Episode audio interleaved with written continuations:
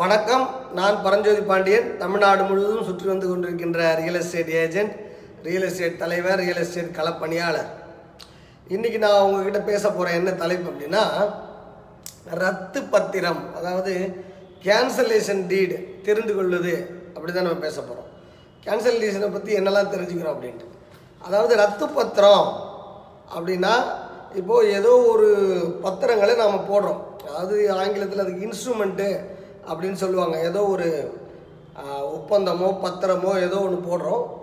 அந்த இன்ஸ்ட்ருமெண்ட்டை அப்புறம் நம்ம ரத்து செய்கிறோம் தேவையில்லை. சரி வரலன்னு ரத்து செய்கிறோம் அப்போது அது என்னென்ன அப்படின்னு நம்ம பார்க்க போகிறோம் இப்போ வந்து பார்த்திங்கன்னா ரத்து பத்திரத்தில் பார்த்தீங்கன்னா எல்லா ஆவணத்தையும் ரத்து செஞ்சிடலாமான்னா எல்லா ஆவணத்தையுமே ரத்து செய்யலாம். ஆனால் ரெண்டு டைப்பில் ரத்து செய்யணும். அதாவது பதிவு ஆஃபீஸில் போய் ரத்து பண்ணுறது ஒரு வகை. பதிவு ஆஃபீஸில் போய் ஒரு பத்திரத்தை உருவாக்குறாங்க.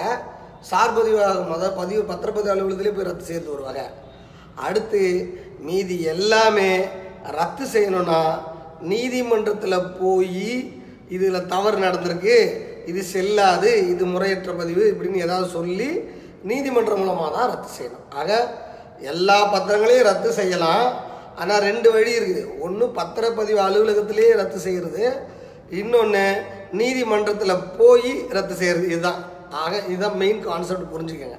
இப்போது ரத்து பத்திரம்னா என்னென்னா ஒரு கிரைய பத்திரம் போட்டுடுறாங்க ஒரு கிரைய பத்திரம்னா ஒரு சொத்தை வந்து ஒரு நபர் இன்னொருக்கு வித்துடுறாரு அப்புறம் மறுபடியும் கூப்பிட்டு உனக்கு நான் விற்கலை அப்படின்னு சொல்லி மறுபடியும் கிரையத்தை ரத்து பத்திரம் போட்டிருக்காங்க. தொண்ணூறுகளில் ரெண்டாயிரங்களில் தமிழகம் முழுக்க ரெண்டாயிரத்தி பத்துக்குள்ளே வரைக்கும் கூட நிறைய இடத்துல கிரைய பத்திரம் ரத்து போட்டிருக்காங்க. நல்லா நீங்கள் கவனிச்சுக்கோங்க.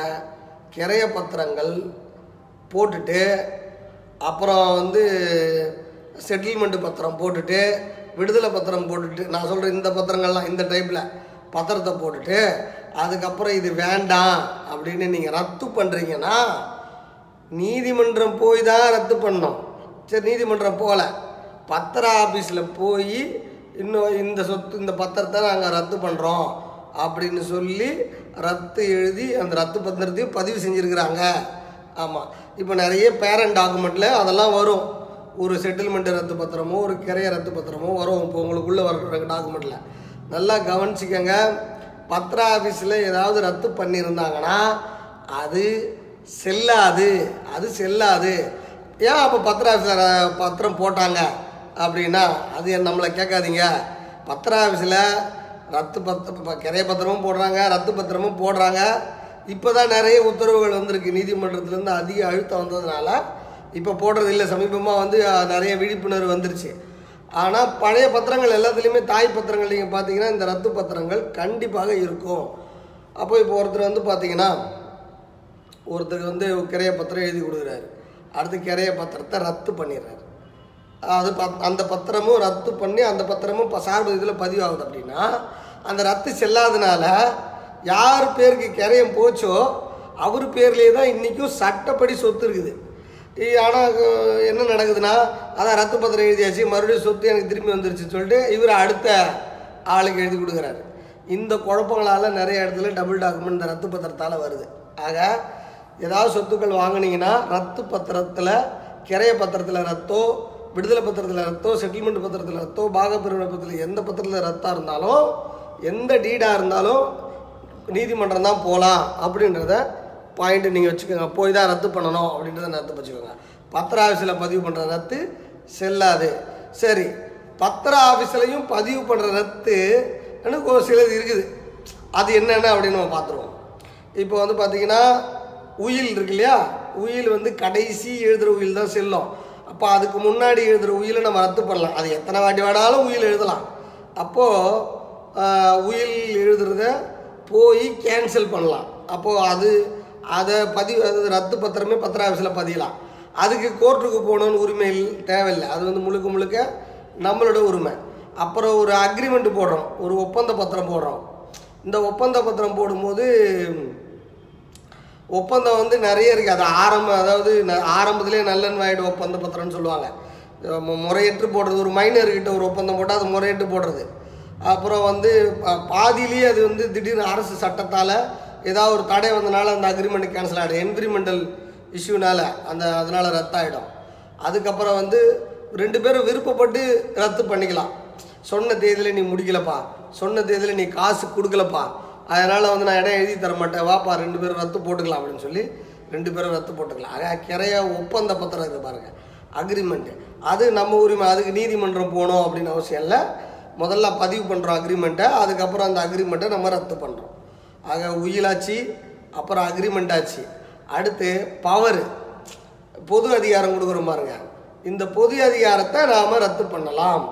நிறைய பேர் இப்போ பார்த்தீங்கன்னா சொத்து வாங்கும்போது பத்திரப்பதிவு பைசா குறைக்கிறதுக்காக முத்திரை தாள் கட்டணம் குறைக்கிறதுக்காக வந்து நம்ம வந்து ரத்த பவர் போட்டுறோம். போட்டுட்டு அதுக்கப்புறம் வந்து அது வந்து ரத்து பண்ண மாட்டோம்னு கீழே எழுதிடுவாங்க. அதுக்கு என்னென்னா இர்ரிவோக்கபிள் நாங்கள் தான் இர்ரிவோக்கபிள் பவர் ஆஃப் அட்டானி எழுதியிருக்கோமே அப்படின்னு சொல்லுவாங்க. பத்திரத்தில் என்ன எழுதினாலும் சரி சட்டத்தில் அந்த அந்த ப இது இல்லை நீதிமன்றத்துக்கு போச்சுன்னா அது ரத்தாயிடும். அதனால் வந்து பவர் ஆஃப் அட்டானியை ரத்து பண்ணலாம். இல்லை நான் பத்தாயிரரூவா டிடி எடுத்து கட்டி பேப்பர் இப்போ கவர்மெண்ட்டில் பத்திராசில் கட்டியிருக்கேனே அப்படின்னா கூட நிச்சயமாக ரத்து பண்ணலாம். அதனால் வந்து பொது அதிகாரமும் ரத்து பண்ணலாம் அப்படின்றத நீ தெரிஞ்சுக்கோங்க. ஆக கேன்சலேஷன் டீஸில் இந்த மூணுக்கு மட்டும் பத்திராசில் போய் நம்ம ரத்து பத்திரம் எழுதி ரத்து பண்ணலாம். மீதி எல்லாத்துக்குமே வந்து ரத்துன்னு பத்திரம் போட்டிருந்தாலும் நாம் ஒத்துக்கக்கூடாது. டைட்டில் அவங்கக்கிட்டே இருக்குன்னு அர்த்தம். இப்போது தொழிலுக்கு வர்றது வந்த புதுசில் நிறைய செட்டில்மெண்ட் டீடெல்லாம் ரத்து நடக்கும். நான் அது ச- பத்திராஃபிலே ரத்து பண்ணிட்டேன். அப்போ அவங்களுக்கு விவரம் தெரியாதா? அவங்க ரத்து பண்ணாங்களே அப்படின்னு நினச்சேன். ஆனால் நிறைய வழக்குகள்லாம் பார்க்க பார்க்க செட்டில்மெண்ட் பத்திரம் ரத்து செல்லாது செட்டில்மெண்ட் பத்திரம் ரத்து செல்லாதெல்லாம் நிறைய வந்துச்சு. அப்போ தான் எனக்கு புரிஞ்சு நீதிமன்றமும் பத்திரப்பதிவுத்துறையும் நிறைய விஷயங்களில் ஒரே நேர் அலையில் இல்லை. அப்படின்னு என்ன கலா நிலவரத்தில் படியும் நீதிமன்ற சட்டப்படி ஒரே அளவு நிலவரத்தில் இல்லை அப்படின்னு தெரிஞ்சு. இப்போ இப்போ நீதிமன்றம் நிறைய அறிவுறுத்தல் பதிலாக இப்போ இப்போ இருக்கிற பதிவுத்துறை நிர்வாகம் வந்து நிறைய உத்தரவுகள்லாம் போட்டு போட்டு போட்டு இப்போ தான் வந்து செட்டில்மெண்ட் பத்திரத்தை ரத்து பண்ணுறதில்ல இப்போவும் செட்டில்மெண்ட் பத்திரத்தை இப்போ புதுசாக இப்போது அப்டேட் பண்ணியிருக்காங்க அதாவது ஒரு மகனுக்கு தந்தை வந்து சொத்தை எழுதி கொடுத்துட்டாருனோ மகளுக்கு எழுதி கொடுத்துட்டாருனோ அந்த ஒரு சொத்தை நம்பி தான் அவங்க இருந்தாங்க எழுதி கொடுத்துட்டாங்க. பையன் சாப்பாடு போடல கவனிக்கல அப்படின்னா ஆர்டிஓ விசாரணை பண்ணி ரத்து பண்ணலாம். அப்படின்னு அது அது வந்து சொத்து சட்டம் இல்லை. அது வந்து முதியோர்களுக்கான பாதுகாப்பு சட்டத்தின் மூலமாக அவங்க முடிவு எடுக்கலாம். அப்படின்றது ஆக நாம் வாலண்டியராக போய் எதையும் ரத்து பண்ண முடியாது அப்படின்றது தெரிஞ்சுக்கோங்க. குறைய பத்திர ஒப்பந்தத்தை நாமளே வாலண்டியராக போகிறோம் உயிலுக்கு நாம் வாலண்டியராக போய் ரத்து பண்ணுறோம் பவருக்கு நாம் வாலண்டியராக ரத்து பண்ணுறோம் ஆனால் இது போல் செட்டில்மெண்ட் பத்திரத்துக்கு இப்போ ஆர்டிஓ மூலமாக போகலாம் அல்லது நீதிமன்றம் போகலாம் அவரும் ஒரு நீதிமன்றம் நீதிபதி தான் ஆர்டிஓ ஆக இந்த மாதிரி நீதிமன்றம் போய் தான் பத்திரங்களை ரத்து பண்ணணும். இது பார்த்தீங்கன்னா பத்திரப்பதிவுத்துறை ஒரு காலத்தில் வந்து நீதித்துறைக்குள்ளே தான் இருந்துச்சு. ஆரம்ப காலகட்டத்தில் ஜட்ஜ் நீதிமன்றத்துக்குள்ளே இருக்கிற பதிவாளர் தான் பத்திரங்கள்லாம் பண்ணார். அப்புறம் பத்திரங்கள்லாம் நிறைய பிரிட்டிஷ் இந்தியாவில் பத்திரங்கள்லாம் நிறைய பதிவு நடவடிக்கைகள் ஆரம்பிச்சதுனால பத்திரப்பதிவுத்துறை பிரித்து அனுப்பிச்சிட்டாங்க. நீதித்துறையிலேருந்து தான் பிரித்து அனுப்பிச்சிட்டாங்க. நீதித்துறையில் பத்திரப்பதிவுத்துறை பிரித்து அனுப்பும் போது பதிவு செய்கிற உரிமை மட்டும்தான் அதுக்கு இருக்குது. அந்த பத்திரங்கள் ஏதாவது சட்ட சிக்கல்கள் சட்ட குழப்பங்கள் பிரச்சனைகள் சட்ட தடைகள் எதனா வந்துச்சுன்னா அது வந்து நீதிமன்றத்தில் வந்து தான் கேன்சல் பண்ணணுன்ட்டு இன்னும் அந்த அதிகாரமும் ஹோல்டும் அவங்க கையில் இருக்குது. நீதிமன்றத்தில் இருக்குது. அப்படின்னு நினைவில் கொள்ளுங்கள் இது வரைக்கும் நாம் வந்து கேன்சலேஷன் டீடு ரத்து பத்திரம் என்னென்னலாம் நம்ம பார்த்தோம்.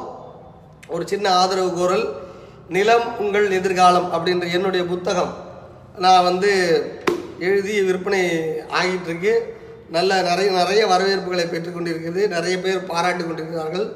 விலை ஐநூற்றி இருபத்தஞ்சி ரூபாய். இந்த காணொலிக்கு காணொளிக்கு கீழே இருக்கிற எண்ணில் தொடர்பு கொண்டு இதனை பெற்று உங்கள் வீட்டில் ஒவ்வொருத்தரும் இருக்க வேண்டிய புத்தகம். பெற்று பயனடையுமாறும் எங்களுக்கு ஆதரவு தருமாறும் வேண்டுகிறேன். சொத்துக்கள் சேரட்டும். ஐஸ்வர்யம் பெருகட்டும். நன்றி வணக்கம்.